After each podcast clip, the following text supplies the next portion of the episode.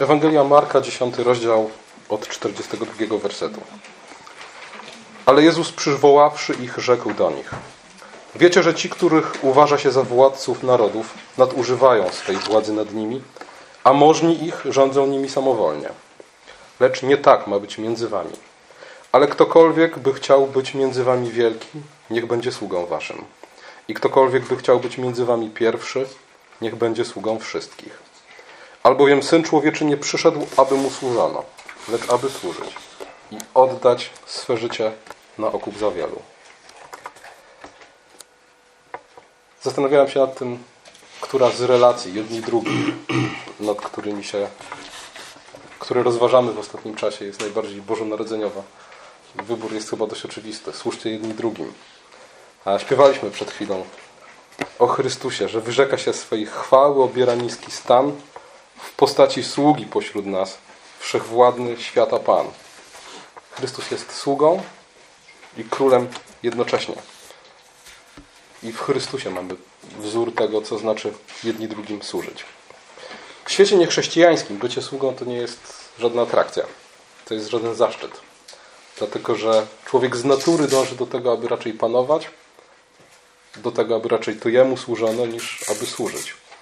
Sługą jest albo niewolnik, i wtedy służba jest koniecznością, musi, bo jest pozbawiony wolności, albo najemnik, a więc ktoś, kto zgodził się na pewne ograniczenie swojej wolności. I tutaj podstawą służby nie jest niewola, tylko kontrakt. Najemnik realizuje swoje zobowiązania w zamian za jakieś zobowiązanie wzajemne. Służba jest zaprzeczeniem świeckiej koncepcji wolności, władzy i godności. A więc tego wszystkiego, do czego człowiek dąży. Wolność w tym świeckim rozumieniu polega na tym, że robię co chcę. Władza na tym, że inni robią to, co ja chcę. A godność na tym, że to, kim jestem i co robię, otaczane jest przez innych szacunkiem. Służba jest zaprzeczeniem tego wszystkiego. Jednak w Królestwie Bożym bycie sługą nie sprzeciwia się wolności, władzy, panowaniu i godności. Co więcej, w Chrystusie służba jest właśnie przywilejem wolnych. Jest, jak mówi o tym apostoł Paweł w tekście, do którego dzisiaj sięgniemy, z listu do Galacjan, służba jest właściwym sposobem spożytkowania wolności, a zarazem czymś, co naszą wolność zabezpiecza. Jest służba instrumentem sprawowania wszelkiej prawowitej władzy, sama w sobie jest godnością i drogą do wszelkiej godności. W Chrystusie to, co świat postawił na głowie, zostaje z powrotem postawione we właściwej pozycji. Ponieważ w Chrystusie wolność, władza i godność, te rzeczy, do których ludzie dążą, znajdują swoje wypełnienie w służbie. Doskonale znamy tekst z listu do Filipian, który pewnie był inspiracją dla autora kolendy, którą przed chwilą śpiewaliśmy drugi rozdział od piątego wersetu. Takiego bądźcie względem siebie usposobienia, jakie było w Chrystusie Jezusie, który chociaż był w postaci Bożej, nie upierał się zachłannie przy tym, by być równym Bogu, lecz wyparł się samego siebie, przyjął postać sługi i stał się podobny ludziom. A okazawszy się z postawy człowiekiem, uniżył samego siebie i był posłuszny aż do śmierci, i to do śmierci krzyżowej Dlatego też Bóg wielce go wywyższył i obdarzył go imieniem, które jest ponad wszelkie imię. Aby na imię Jezusa zginęło się wszelkie kolano na niebie i na ziemi i pod, niebie, i pod, i pod ziemią.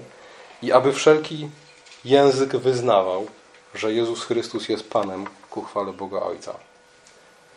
Jak widzicie w tym tekście o Chrystusie, który stał się sługą, widzimy wszystkie te trzy elementy. Widzimy z jednej strony wolność, ponieważ Chrystus nie został zmuszony do tego, aby wyrzec się swojej godności. Nie został zmuszony do tego, aby przyjął, przyjąć postać sługi. Zrobił to będąc wolny i to będąc wolny doskonale. Będąc równy Bogu. Równy Bogu również w doskonałej wolności, którą Bóg się cieszy. A więc służba Chrystusa w niczym nie sprzeciwia się Jego wolności. Służba Chrystusa, to, że stał się sługą, wprost z Jego wolności wynika. Władza, jak widzimy, uniżenie Chrystusa, Jego posłuszeństwo aż do śmierci prowadzi do czego? Do tego, że wszelkie kolano, ugina się na Jego imię i że dziedziczy w ten sposób godność, jakiej żaden człowiek w żaden inny sposób nigdy nie odziedziczył i odziedziczyć nie będzie w stanie. To jest, słuchajcie, paradoks Królestwa Bożego. Służba nie sprzeciwia się ani wolności, ani władzy, ani godności. Służba jest drogą do tego, aby być wolnym, aby panować z Chrystusem i wraz z Nim zażywać chwały. Jeśli czytaliście Lutra o wolności chrześcijańskiej, to być może pamiętacie, w jaki sposób ta krótka broszurka się rozpoczyna. Ona się rozpoczyna od zestawienia ze sobą dwóch prawd. W punkcie pierwszym chrześcijanin jest całkowicie wolnym panem wszystkich rzeczy, nikomu niepodległym. Punkcie drugim chrześcijanin jest najuleglejszym sługą wszystkich rzeczy i wszystkim podległy. I Luther pisze tak. Myśli te wydają się pozornie sprzeczne, jednak w tym punkcie, w którym zostaje stwierdzona ich zgodność, dobrze przysłużą się naszemu rozumowaniu. Obie bowiem pochodzą od samego Pawła, który mówi: Będąc wolny wobec wszystkich, oddałem się w służbę wszystkim. Pierwszy list do Koryntian 9:19. Nikomu nic winni nie bądźcie prócz miłości wzajemnej. Rzymian 13:8. Miłość z natury swojej jest usłużna i uległa temu, kogo kocha. Tak i Chrystus, chociaż Pan wszystkiego, jednak jako urodzony z niewiasty został poddany zakonowi, zarazem wolny i niewolnik, w kształcie Bożym i w kształcie sługi. I słuchajcie, idziemy w tym momencie, zmierzamy do punktu, w którym znajduje się rozwiązanie tego paradoksu. Jak to jest? Że służba nie sprzeciwia się wolności, nie sprzeciwia się władzy i nie sprzeciwia się godności. Nie sprzeciwia się, ponieważ jest spojona miłością. Chrystus jako wolny mógł stać się sługą nas wszystkich, nie tracąc w ten sposób władzy i godności, właśnie ze względu na miłość, którą nas obdarował. I słuchajcie, to, co widzimy w Chrystusie, jest zachętą i wyzwaniem dla nas. Chrystus sam siebie podaje jako przykład, mówiąc w Ewangelii Łukasza w 22 rozdziale. Któż bowiem jest większy? Czy ten, który u stołu zasiada, czy ten, który usługuje? Czy nie ten, który u stołu zasiada? Lecz ja jestem wśród was, jako ten, który usługuje. Chrystus nie przyszedł po to, aby mu służono, ale aby służyć. Sam o sobie mówi: Ja jestem pośród was, jako ten, który wam usługuje. I słuchajcie, to co widzimy w Kościele, to co widzimy w Chrystusie, w doskonały sposób zrealizowane. Tego oczekujemy w Kościele. I w Kościele również widzimy, że służba jest instrumentem wolności. W liście do Galacjan, w 5 rozdziale, 13 wersecie czytamy następujące słowa.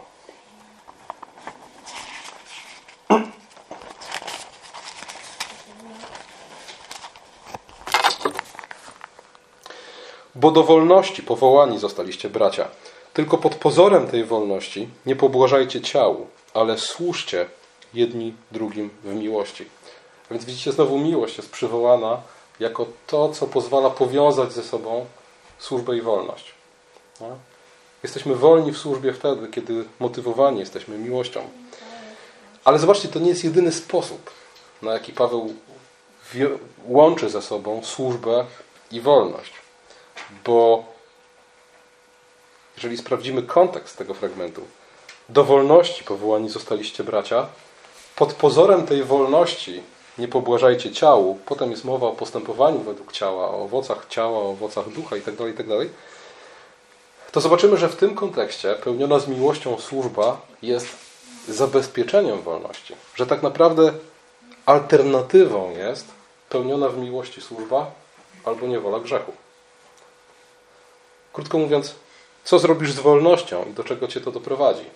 Jeśli swą wolność, tak jak Chrystus, wykorzystasz do tego, by stać się sługą innych, pozostaniesz wolny. Ale jeśli z tą wolnością zrobisz cokolwiek innego, w krótkim czasie doprowadzi cię to do niewoli własnych pragnień, a w konsekwencji do niewoli grzechu i śmierci. Z drugiej strony, wolność jest niezbędnym warunkiem chrześcijańskiej służby, dlatego że ani niewolnik, ani najemnik, o czym wielokrotnie Słowo Boże mówi, nie są sługami w biblijnym tego słowa znaczeniu nie są sługami w taki sposób, jaki sługą jest Chrystus, który odłożywszy na bok roszczenia związane z jego pozycją i godnością gotów był usłużyć każdemu z nas. Tyle o wolności. Jeśli chodzi o władzę i urząd, zwróćcie uwagę na to, że każda władza, każdy urząd, który pełnimy w Kościele jest tak naprawdę służbą. W drugim liście do Tymoteusza, drugi rozdział, 24 werset, biskup nazwany jest sługą. W pierwszym liście do Koryntian, w 12 rozdziale, w czwartym wersecie, gdzie apostoł Paweł mówi, że w Kościele są różne rodzaje usługiwania, czyli nic innego jak różnego rodzaju urzędy kościelne, to na słowo, które my przetłumaczylibyśmy jako urząd, używa określenia diakonia, a więc służba. Różne są w Kościele służby.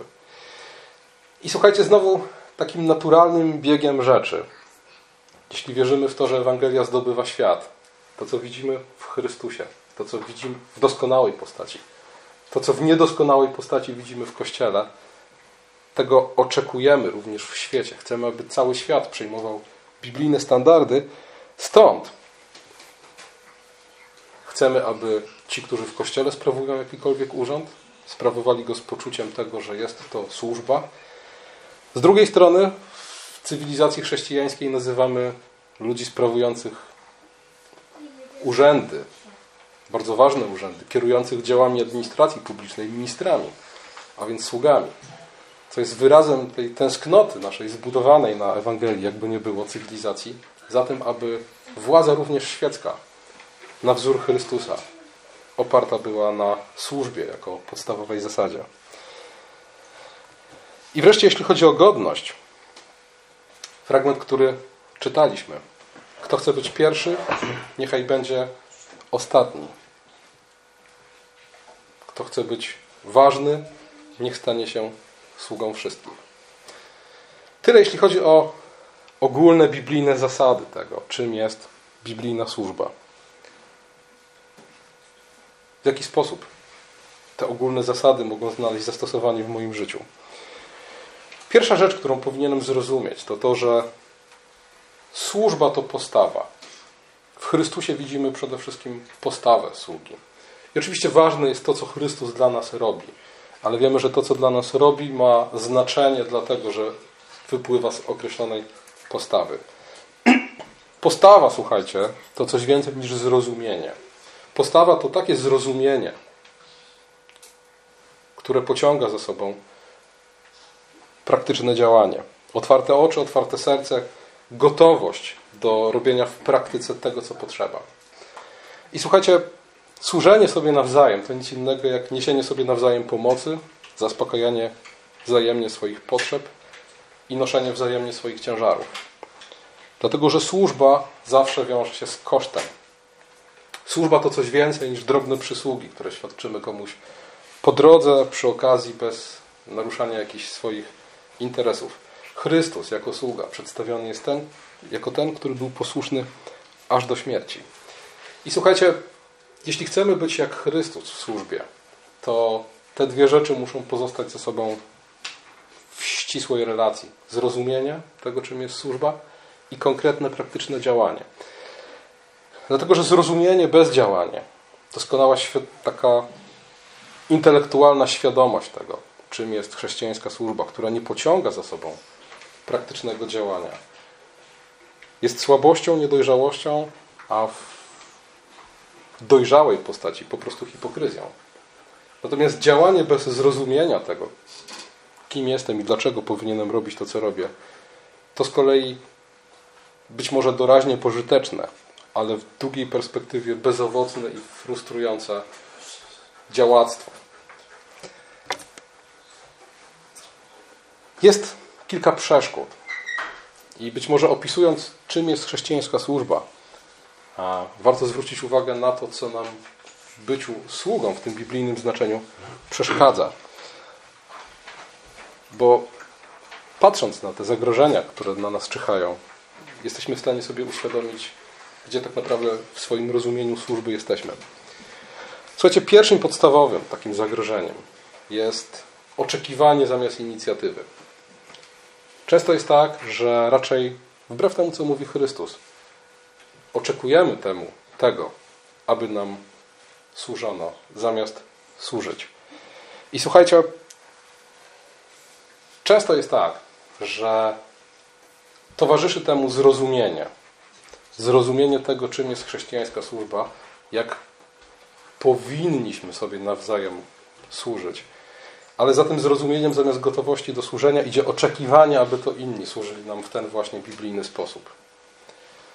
To jest taka sytuacja, w której zrozumienie staje się przekleństwem, ponieważ znając wysoki standard Chrystusowej służby, tego wysokiego standardu oczekujemy od innych, zapominając o tym, że to zrozumienie dane jest nam przede wszystkim po to, abyśmy ten wysoki standard wdrażali sami. No to oczywiście jest tylko jedna rada. Nie czekaj. Nie czekaj, aż inni będą wobec Ciebie tacy jak Chrystus. Bądź Ty wobec nich taki jak Chrystus wobec Ciebie. A więc rozejrzyj się, pomóż.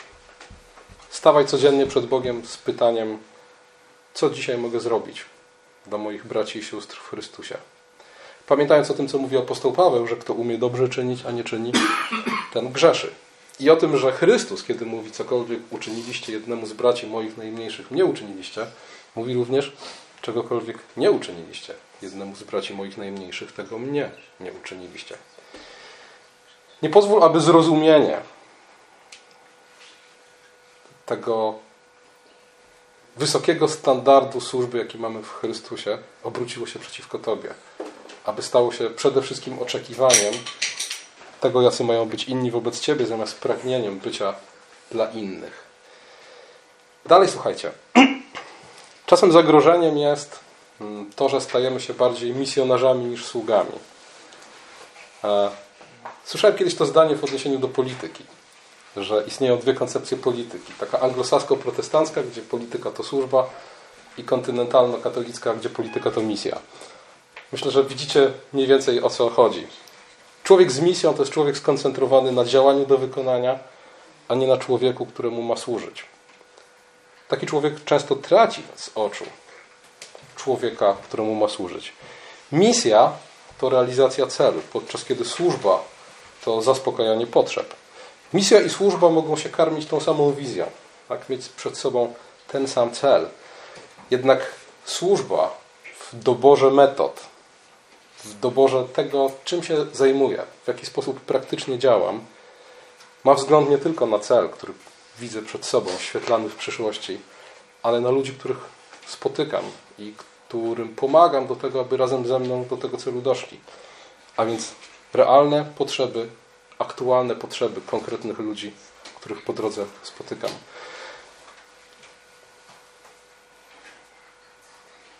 Nie pozwólmy, aby misja zabiła służbę.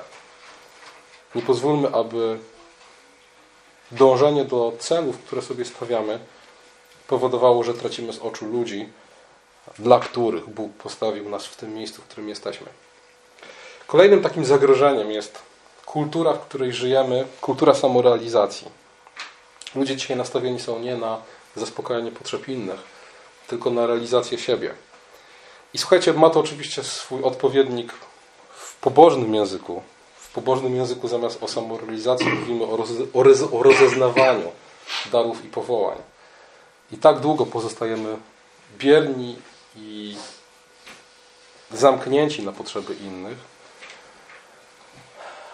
aż dojdziemy do, aż znajdziemy sobie w tej szerokiej dziedzinie kościelnej działalności coś, co lubimy robić i po czym ogłaszamy światu, że to jest właśnie nasz dar i nasze powołanie i tym się będziemy zajmować. Nie na tym polega służba. Oczywiście Bóg w swojej łaskawości sprawia, że często e, radość daje nam służba. Że często rzeczywiście to, w czym się świetnie sprawdzamy i czujemy, jest elementem naszej chrześcijańskiej służby. Ale nie to jest metoda. Metodą, według której powinniśmy poszukiwać swojego miejsca w Kościele i sposobu, w jaki innym możemy usłużyć, nie jest to, co służy mojej realizacji. Nie jest szukanie tego, co służy mojej, mojej samorealizacji, ale szukanie tego, czego Kościół czego moi bracia i siostry w Chrystusie potrzebują. Innym zagrożeniem dla biblijnej koncepcji służby jest oczekiwanie wzajemności i wdzięczności. I znowu słuchajcie, tutaj też mamy przykład sytuacji, w której doskonałe zrozumienie tego, jacy powinniśmy być względem siebie, zrozumienie tego standardu, który widzimy w Chrystusie, prowadzi mnie w niewłaściwe miejsce, ponieważ prowadzi mnie do tego, że co prawda sam wychodzę z inicjatywą wobec innych, ale robię to z założeniem, niejako warunkowo, że będę służył innym tak długo, jak długo oni będą służyć mi.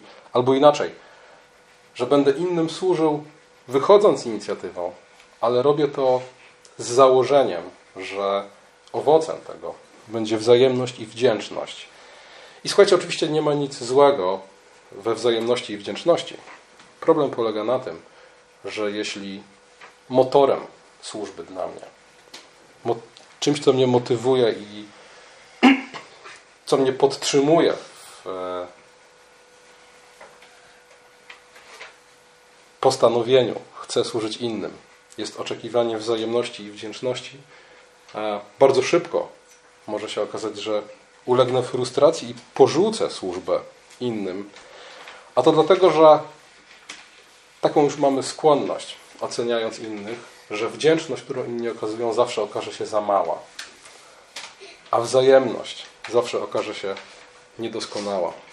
Więc jeśli od tej wdzięczności i wzajemności uzależniona będzie moja postawa w służbie, prędzej czy później sfrustruję się i tą postawę służby porzucę.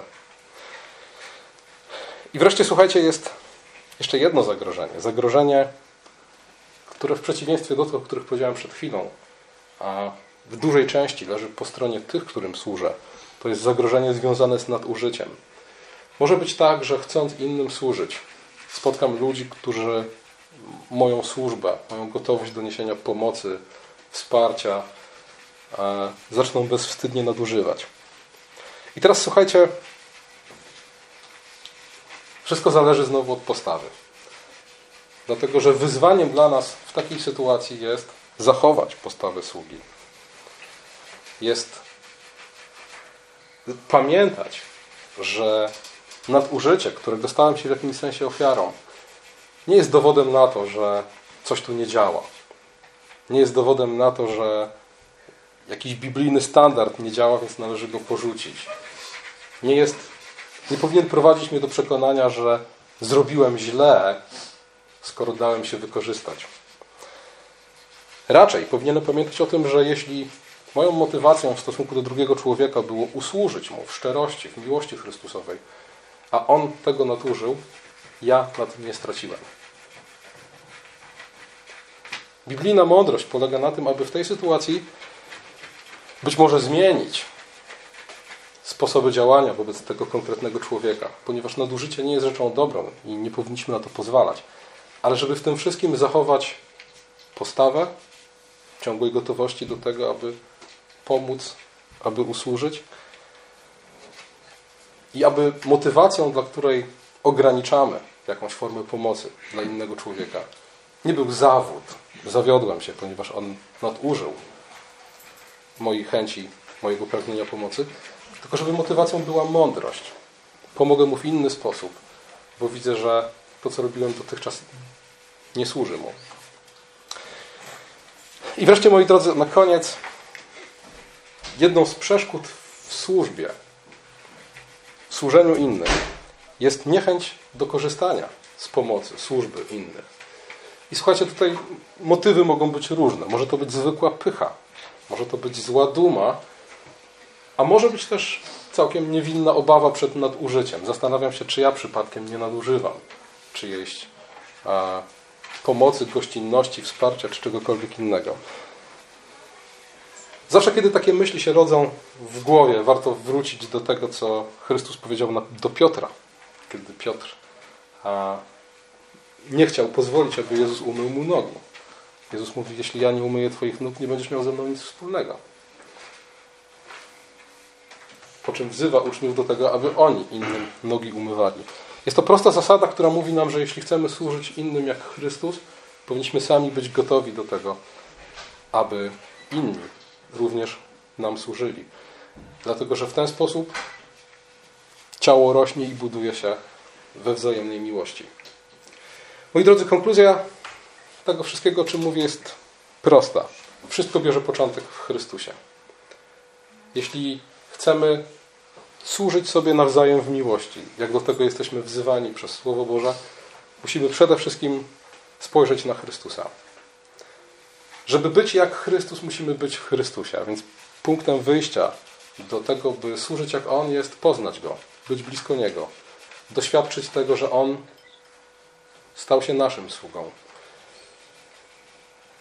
Doświadczyć tego, że On służy nam i my nie powinniśmy się przed tym wzbraniać, również za pośrednictwem innych ludzi.